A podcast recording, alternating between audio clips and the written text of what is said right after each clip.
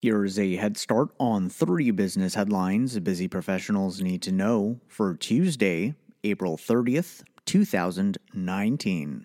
Twitter announces new content deals. The social media company announced that it's expanding its lineup of on demand video content partners, including Live Nation, the NFL, and the Wall Street Journal.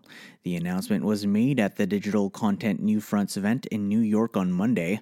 In addition to offering more content to its users, the move enables advertisers with more opportunities to connect to its user base. Marriott International launches a home rental initiative.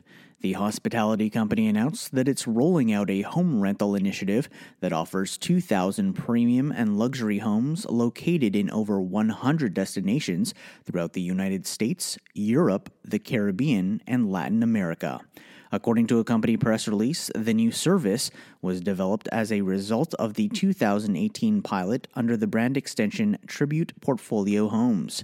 Homes and Villas by Marriott International looks to capitalize on the increasingly popular home rental space and compete against other home sharing companies such as Airbnb and HomeAway.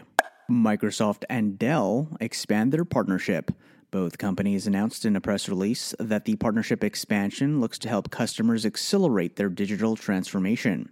The collaboration looks to provide its mutual customers with the digital workplace solutions and an integrated cloud experience by enabling a fully native, supported, and certified VMware cloud infrastructure on Microsoft Azure. That's your head start for the day. Now go ahead and make today amazing.